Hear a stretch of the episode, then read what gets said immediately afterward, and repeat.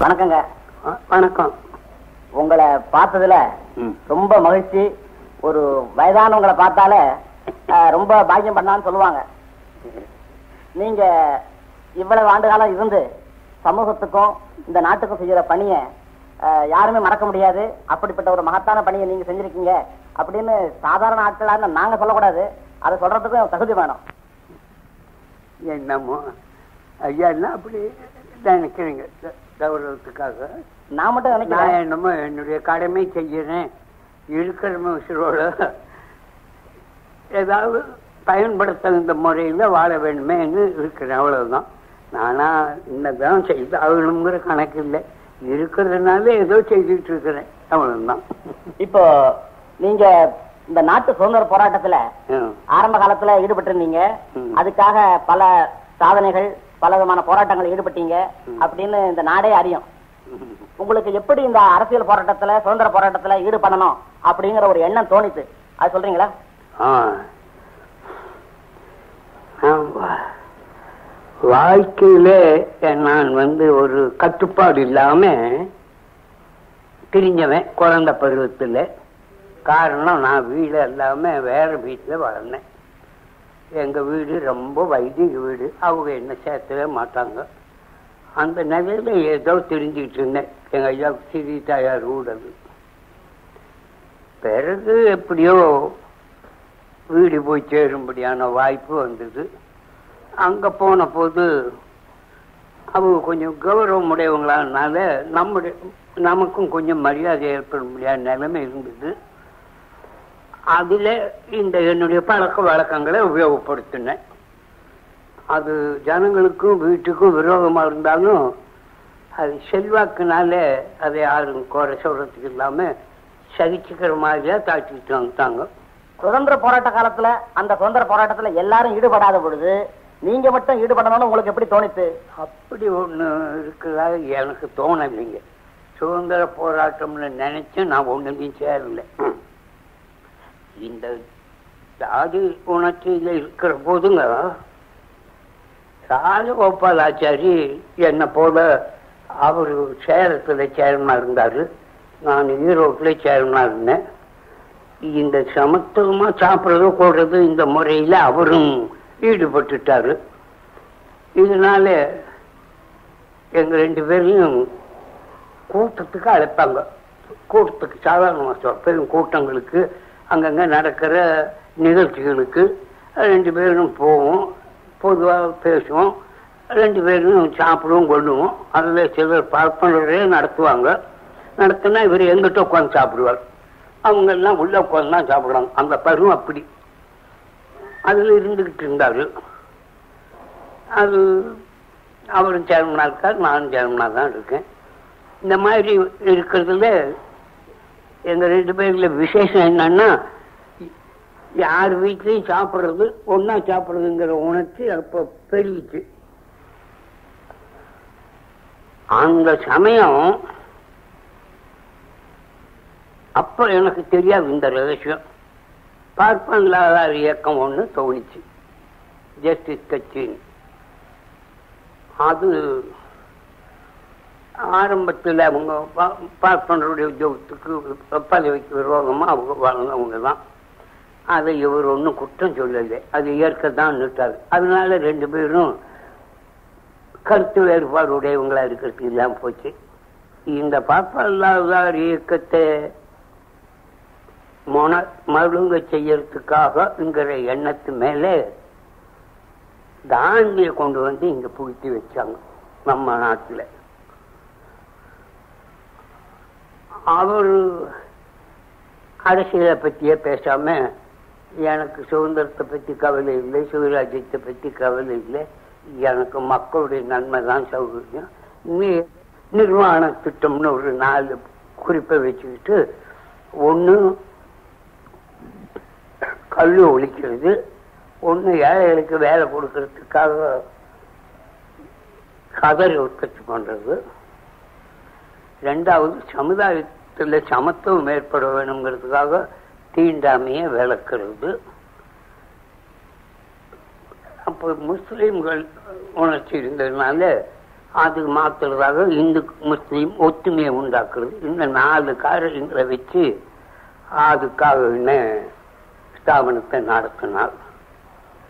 அப்படி அவர் நடத்துற போது ராஜாஜி எனக்கு சொன்னார் நம்ம காரியம் எல்லாம் தான் அவர் செய்கிறாரு நீங்க என்னென்ன சொல்றீங்களோ அதுல நானும் ஈடுபட்டு இருக்கிறேன் இந்த ரெண்டைத்தானே அவர் செய்கிறாரு இப்போ நாம் அவருக்கு நம்மளான உதவி செய்யலாமே. என்ன ஆரம்பிச்சா? ஆகட்டும் அப்புறம் என்ன?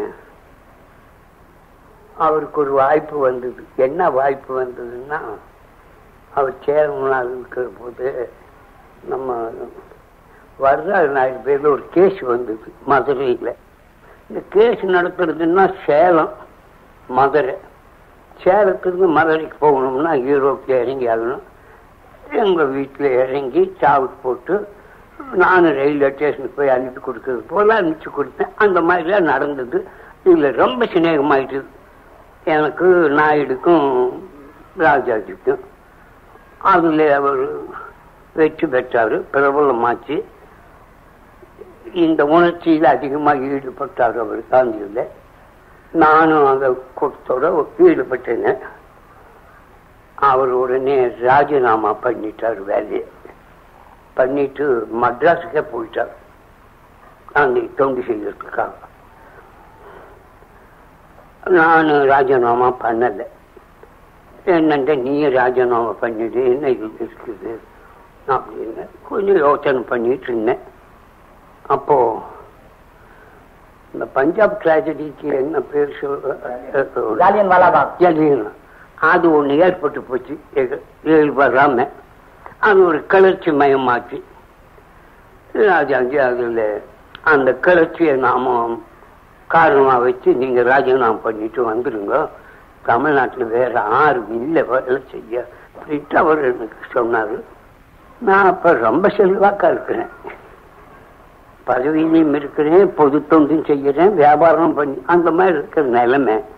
நீங்க அதை விட்டுட்டு வந்துருங்கன்னார்.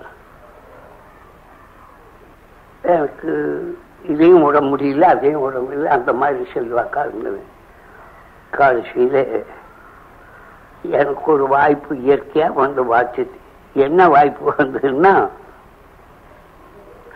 இங்க ஈரோட்டுல தமிழ பக்தியிலே இல்லைங்கிற காரணத்தினாலே யாராவது ஒருத்தர் தமிழர்களை கொண்டாடணும்னு கோயம்புத்தூர்ந்து வக்கீல்களை கொண்டாடுவேன். எனக்குள்ள செல்வாக்குனால மக்களுக்கு வக்கீல் ஆபத்திற்கு கொடுறது இல்லை.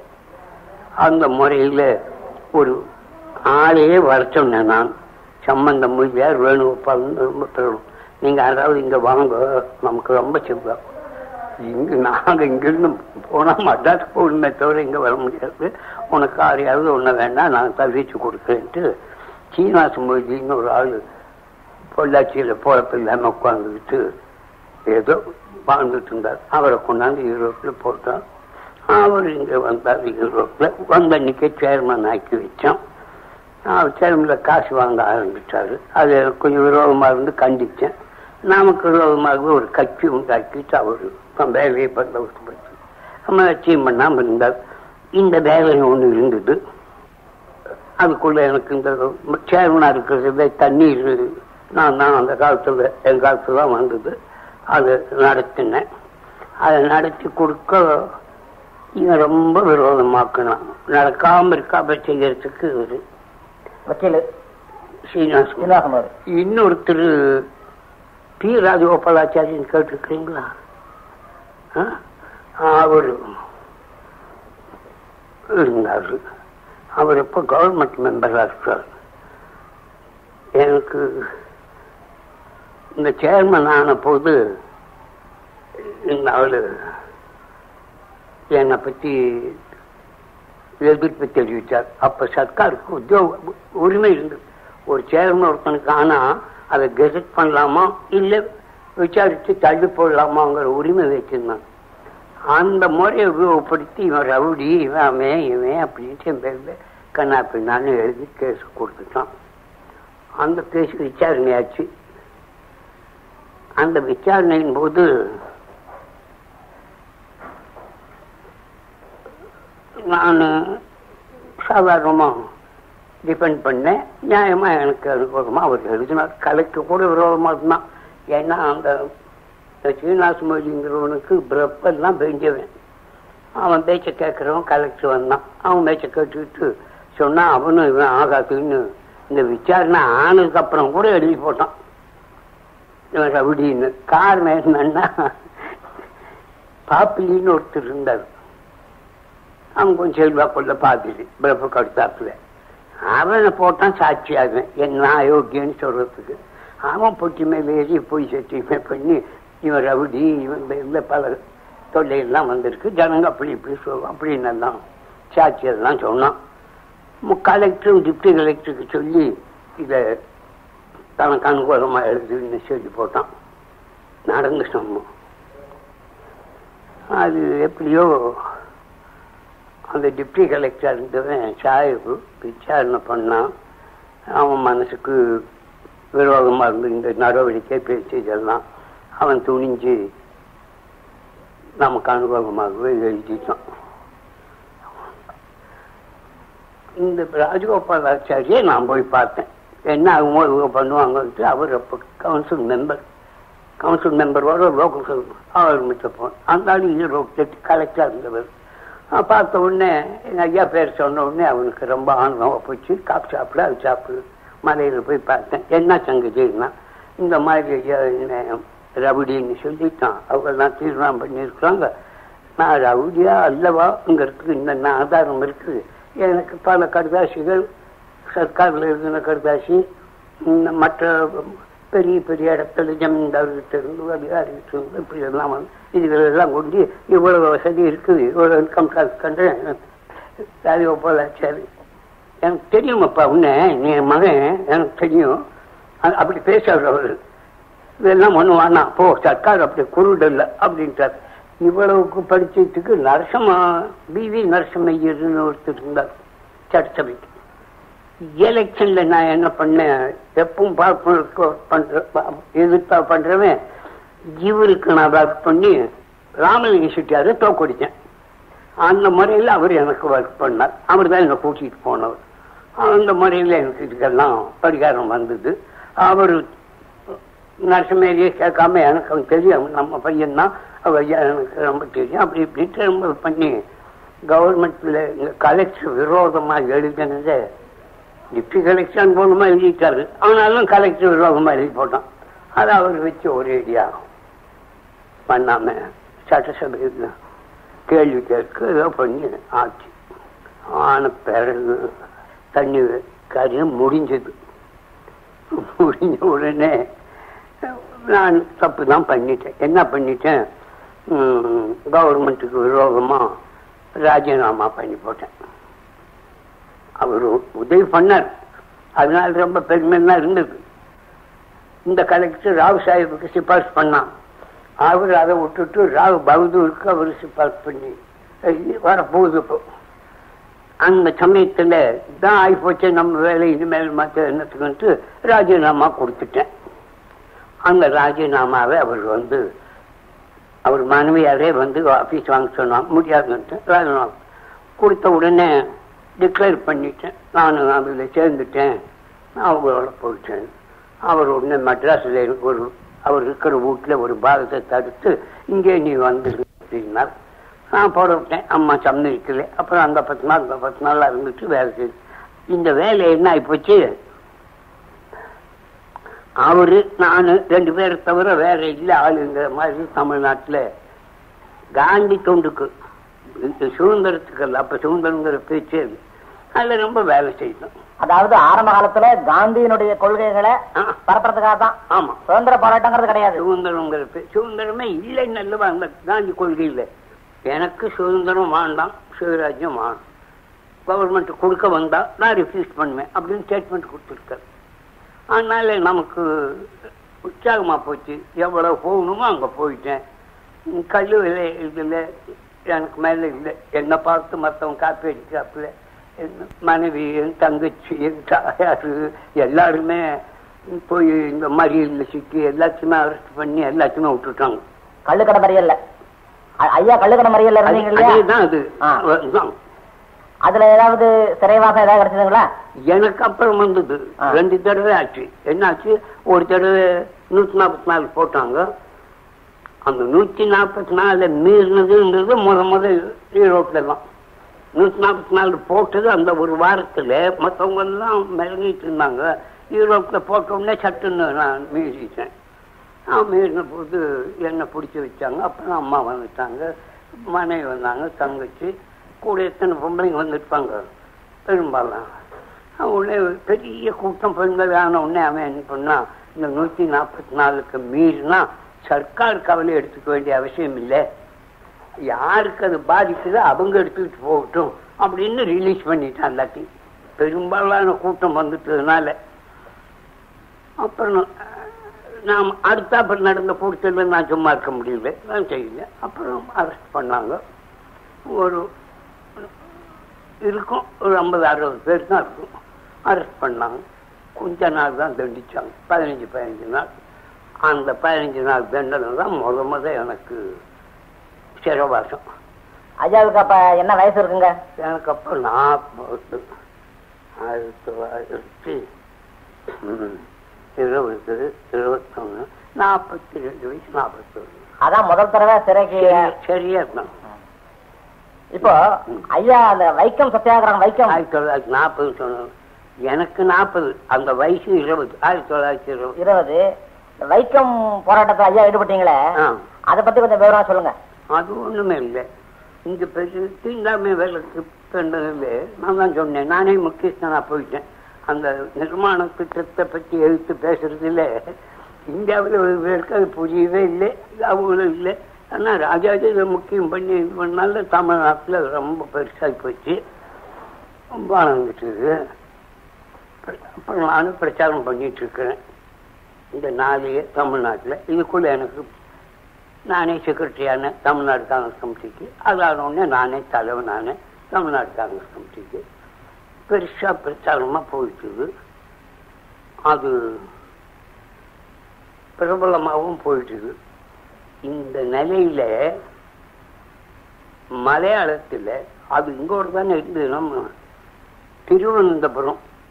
ஆனா அது ராஜாவுடைய ஸ்டேட் பேருந்தோடு அந்த இடத்துல ஈழவர்னு ஒரு கம்யூனிட்டி உண்டு. அவங்க சாதாரணமா. இங்கத்த நாடார போலதான் அங்க. ட்ரீட்மெண்ட்டு இங்கத்த நாடாரை விட கடினமா இழிவுபடும். அவன் நிழல் கூட படக்கூடாதும்பாங்க. அந்த மாதிரி எல்லாம் அதையும் சகிச்சுக்கிட்டே இருந்தாங்க. இங்கத்த விளம்பரம் பெருசாக ஆன உடனே அவங்களுக்கு ஒரு எண்ணம் வந்தது. என்ன அந்த எண்ணம் வேணும்னு வரல. இயற்கையா வந்து சேர்ந்தது. இந்த ராஜாவுடைய பிறந்த நாள்னு கொஞ்ச நாள் வருஷம் தோறும் கொண்டாடுவாங்க. கொண்டாடுவாங்க. அந்த பிறந்த நாள் கொண்டாட்டம்ங்கிறது ஒரு கொட்டகை இருக்கும். பொது இடமா கோர்ட்டெல்லாம் அங்கதான் இருக்கும். அந்த இடத்துல இல்ல கொண்டாடுற வழக்கம் பிறந்த நாள். இது வரைக்கும் கொண்டாடிட்டு தான் வந்திருக்காங்க. அந்த வருஷமும் கொண்டாடினாங்க. அந்த கொண்டாடுற காலத்துல அங்க இந்த ஏழு பேர் ஏழு பேர் தாழ்த்தப்பட்டவர் யாருன்னு நடக்கக்கூடாது. அந்த வருஷம் நடந்த போது அங்க இருக்கிற கோர்ட்ல ஏழு வருட ஒரு சுமாரான குடும்பத்தை சேர்ந்த வக்கீல் பகிஷ்காரம் உள்ள வரக்கூடாதுன்னு பகிஷ்காரம் பண்ணிட்டேன். இதுக்கு முன்னே அதுக்கு இணங்கினவன் தான் அந்த தடவை செஞ்ச உடனே இந்த உணர்ச்சி மிக்கதுனால அவன் அதை குறைவா நினைச்சு சில பேரோட சேர்ந்து யோசனை பண்ண ஆரம்பிச்சான். பிரபலமா இருந்த அப்ப காங்கிரஸ்ல பிரபலமா இருந்த ஆளுகளோட அவன் சற்று என்ன பண்ணா மீறலாம் அப்படின்னுட்டான் அதாவது இந்த வாண்டான்னு சொன்னதே மீறதுன்னு ஜோசப்னு ஒருத்தர் இருந்தார் ஜார்ஜ் ஜோசப்னு அவர் தமிழ்நாட்டில் செல்வாக்கா இருந்தார். அங்க அவர் தான் சொந்த ஊர் சங்கனூர்னு அதை சேர்ந்த பால் அது. அவர் அவரை வச்சுட்டு என்ன பண்றதுன்னாங்க. ஓ மீறிடலாம் என்ன எங்கே எங்க மீறலாம் என்ன பண்ணலாம்? அங்கே போகக்கூடாது. கொட்டாரம் கொட்டாரத்துக்குள்ளே போகக்கூடாது. ஒரு இடம் செலக்ட் பண்ணலாம். பொது பட்டு இருக்கிற மாதிரி அப்படின்னு பட்ஜெட் அவங்க செலக்ட் பண்ணாங்க. பட்ஜெட்டுடைய யோகியம் என்னன்னா செலக்ட் பண்ணது காரணம் அங்கே வச்சத்தப்பன் கோயில்னு இப்படி ஒரு கோயில். இந்த கோயில் மதுள் இந்த மதுளை நாலு பக்கம் சுற்றி ஒரு மைலுக்கு ஒன்றரை மைலுக்கு நாலு ப- பர்லாங்குக்கு இப்படி அஞ்சு பர்லாங்குக்கு வீதி இருக்குது. அந்த வீதியில ஜனங்க இருக்காங்க. சவர்ணர் சவர்ணருங்கிறது நல்ல ஜாதிக்காரர்னு பேரு. அந்த சந்தர்ப்பத்துல இந்த காரணத்தை அடிப்படையாக வச்சு அந்த வீதியில இவங்கெல்லாம் போகக்கூடாது. ஆனா அங்க சாய்வு போகலாம் கிறிஸ்தவம் போகலாம் இவன் மக்கள் போகக்கூடாது. அது பொறுத்துக்கிட்டே இருந்திருக்காங்க. அங்க கோர்ட் கூட இருக்குது. அந்த அதிகாரிகளும் எப்பவும் ஈழவராக போட மாட்டாங்க பியூன்களை போட மாட்டாங்க குமாஸ்தாக்க போட மாட்டாங்க. அதுக்கு அவங்களும் வருத்தப்பட மாட்டாங்க. ஆனாலும் அது அங்க இருந்து அப்படி இருந்த ஒரு இடத்த தெரிஞ்செடுத்து நீடுறது அங்கே ரோடு. புறப்பட்டாங்க அதில் ஒரு பத்து பதினேழு பேர் சேர்ந்தாங்க அந்த கூட்டத்தில் பெரிய ஆளுகளாக அந்த பதினேழு பேரும் சேர்ந்து ஆரம்பிச்சாங்க. தினம் ஒன்று ரெண்டு பேரா பிடிச்சு பதினேழு பேரை போட்டுட்டாங்க ராஜா. பதினெட்டாவது போறதுக்கு ஆள் இல்லை. ரகசியம். ஆள் இல்லாம போச்சுங்க. அப்ப ஜோசப் எனக்கு இங்க கூட்டு உதவியா இருந்தவராச்சா? அவர் அங்கிருந்து ஜெயிலில் இருந்து ஒரு கடிதாசி எழுதினார். ராமசாமி. இங்க வந்தோம். இப்ப நிலைமை ஆயிப்போச்சு. பட்டுக்கிட்டோம். இப்படியே அப்படின்னாரு நீ வந்து எங்களை விடுதலை பண்ணா உண்டு. இல்லாவிட்டா நாங்க மன்னிப்பு கேட்டுட்டு வர வேண்டியது. இல்லாவிட்டா அதை நிறுத்த வேண்டியது. கடினமா இருக்கு. அப்படின்னு ஒரு கடிதாசி ரகசியமா இருக்குனார் இந்த கடிதாசி வர்றபோது நான் மதுரை ஜில்லாவில் அன்னப்புறம்ங்கிற ஒரு ஊர்ல பிரச்சாரம் பண்ணிட்டு இருக்கிறேன். பிரசிடென்ட் ஆஃபேன் கடிதாசி கையில் கொடுத்தாங்க. அவ்வளவுதான். உடனே நேரா ஊருக்கு வந்தேன். ராஜாஜிக்கு ஒரு கடிதாசி எடுத்துனேன் இந்த மாதிரி அப்படி வந்து போகிறேன் நான் அப்படின்ட்டு. இப்படி புறப்பட்டு போயிட்டேன். எங்கே போனேன் பக்கெட்டுக்கு போனேன். போனால் என்ன? அது ஒரு வேடிக்கை தான். அந்த ஊர் டிப்டி கலெக்டருக்கு என்னமோ பேர் சொல்லுவாங்க. அவரும் போலீஸு கமிஷனர் பிட்டுங்கிறவரும் என்னை வந்து வரவேற்று டிபியில் கொண்டாந்து இறக்கி எனக்கு ஒரு ஆளை போட்டு உங்களுக்கு என்னென்ன வேணுமோ அதெல்லாம் செய்வாங்க. பார்த்துருங்க நீங்கள் ஒன்றும் விரோதமாக இருக்கிறவங்கிற எண்ணம் இல்லை சர்க்காருக்கு அப்படின்னு எனக்கு சொல்லிட்டு போயிட்டாங்க. அவர் எனக்கு அந்த மாதிரி அவர் செய்யறதுக்கு என்ன காரணம்னா அதுக்கு ஒரு பதினஞ்சு இருபது நாளைக்கு முன்னே தான் திருவாங்கூர் மகாராஜா நான் பங்களாவில் இறங்கிட்டு குளிச்சு சாவு போட்டு மதராஸ் போகிறார் அது திருவாங்கூர்லேருந்து மதராஸுக்கு அப்போ அந்த வண்டி இல்லை. இந்த வண்டி வந்ததுன்னா ஈரோட்டில் இறங்கி ஆகணும். அது அப்போ நாம பங்களா ரயில்வே ஸ்டேஷன் ஒருத்தர் இருந்துட்டு அதில் இருந்தாங்க அவர் போகிற போது எங்களோட எல்லாம் பேசிட்டு எங்களுக்கு ஆளுக்கு ஒரு சால்வி எல்லாம் கொடுத்துட்டு போனார். போன பதினஞ்சு இருபது நாளைக்குள்ள இது வந்ததுனால அவர் மரியாதைக்கு அப்படியே ரொம்ப மரியாதையை வச்சுருந்து அனுப்பிச்சு போடுங்க அவர் இப்படி ஆகும்னு நினைக்கல. நான் போனேன். போன உடனே அதே மாதிரி கூட்டத்தில் பேசினேன். என்ன அரெஸ்ட் பண்ணுவாங்கன்னு நினச்சிட்டு இருந்தாங்க. அரெஸ்ட் பண்ணல. இவங்க ராஜாவோட ஆளுங்க வரவேற்றாங்க. இதை பார்த்த உடனே பாமர ஜனங்களுடைய என்னவா போச்சு. அது ராஜாவே அவருக்கு அப்படி கூட்டம் அதிகமாச்சு வளர்த்துது பதினாயிரம்னு சொன்னால் ஜாஸ்தி இல்லை அல்ல அந்த மாதிரி கூட்டத்தோடு இருந்தது. ராஜா பொறுக்கிற வரைக்கும் பொறுத்து பார்த்தாரு. அப்புறம் முடியல. சரிடா அப்போ. ஆ பிடிச்சி சொல்லுங்க வாண்டான்னு சொல்லி. கேட்க மாட்டேன்னா அரெஸ்ட் பண்ணிடலாம் சரி அரெஸ்ட் பண்ணி கூட்டிட்டு போனாரு. கூட்டிட்டு போன உடனே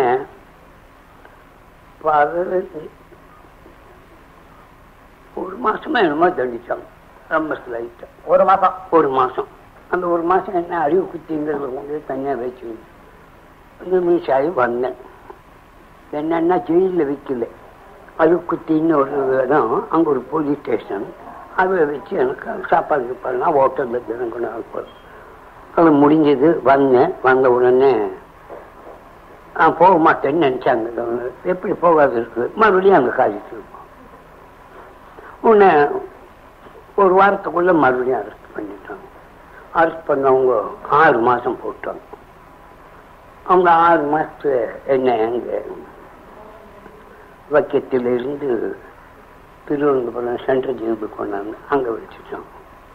அங்கே இருந்துகிட்டு இருக்கோம் அங்கே இருந்தபோது ரொம்ப செல்வாக்காய் போச்சு. ரெண்டு மூணு காரணத்தினால வைக்கிறதுக்கு இருந்தேன். ஆ ஆறு மாதம் போட்டாங்க. ஜெயிலில் இருக்கிற போது சத்துரு சங்கார யாகம்னு ஒன்று நடத்தினாங்க. ராஜா ஒத்துக்கவே மாட்டேன்னாராம்.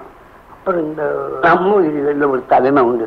அவன் அவன் நடத்துறேன்ட்டு சத்துரு சங்காரி ஆகும் அவன் நடத்த சொன்னான். சிரிச்சுக்கிட்டு இருக்கிறோம் நாங்கள் ஜெயிலில் எங்களோட எல்லாம்.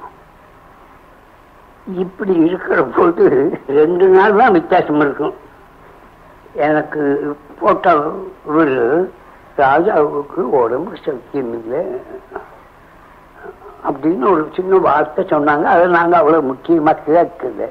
இருந்தாக்கு அடிச்சாமத்தில் வேட்டு அடிச்சது. சத்தம் டான் டான் டான் சும்மா.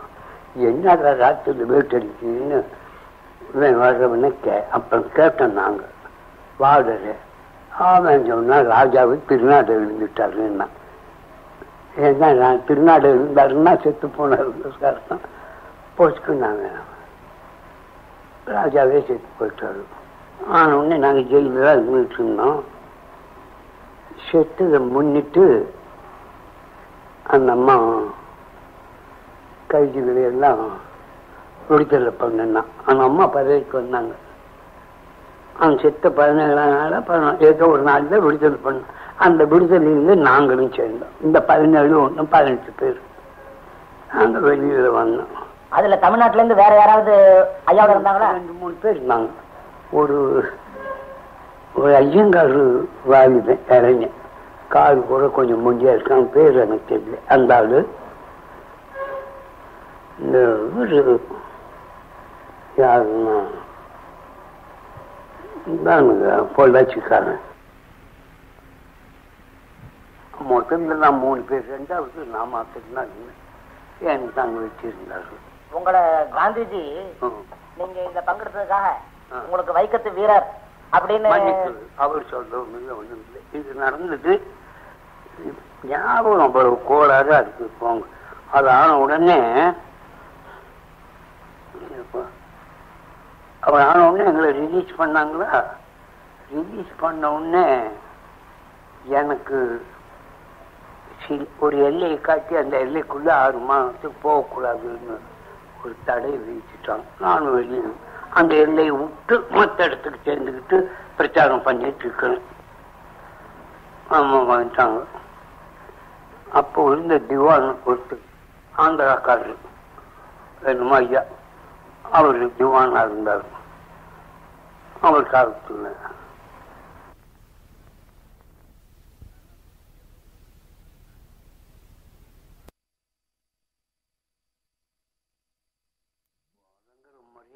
நடக்கிற போது ரொம்ப வேடிக்கையெல்லாம் நடந்துட்டு காந்திஜிக்கு நேர் விரோதமா இருந்தார்கள்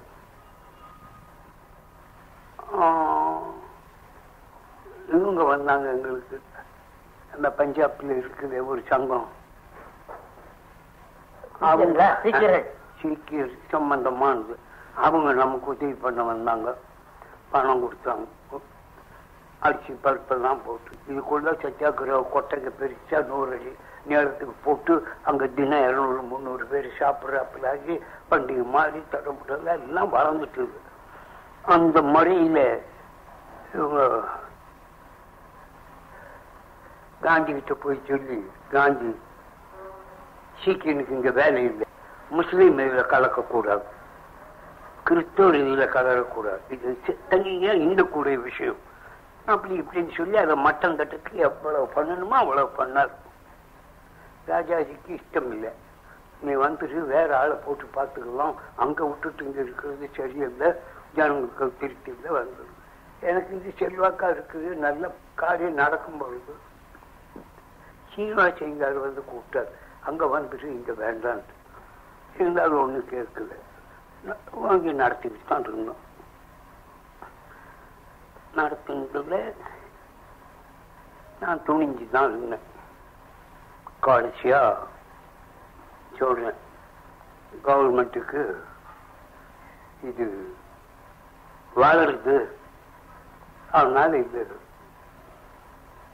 அனுபவிச்சிட வேணும் அப்படிங்கிற எண்ணம் அந்த அம்மாவுக்கும் வந்துட்டு அந்த அம்மா சரி.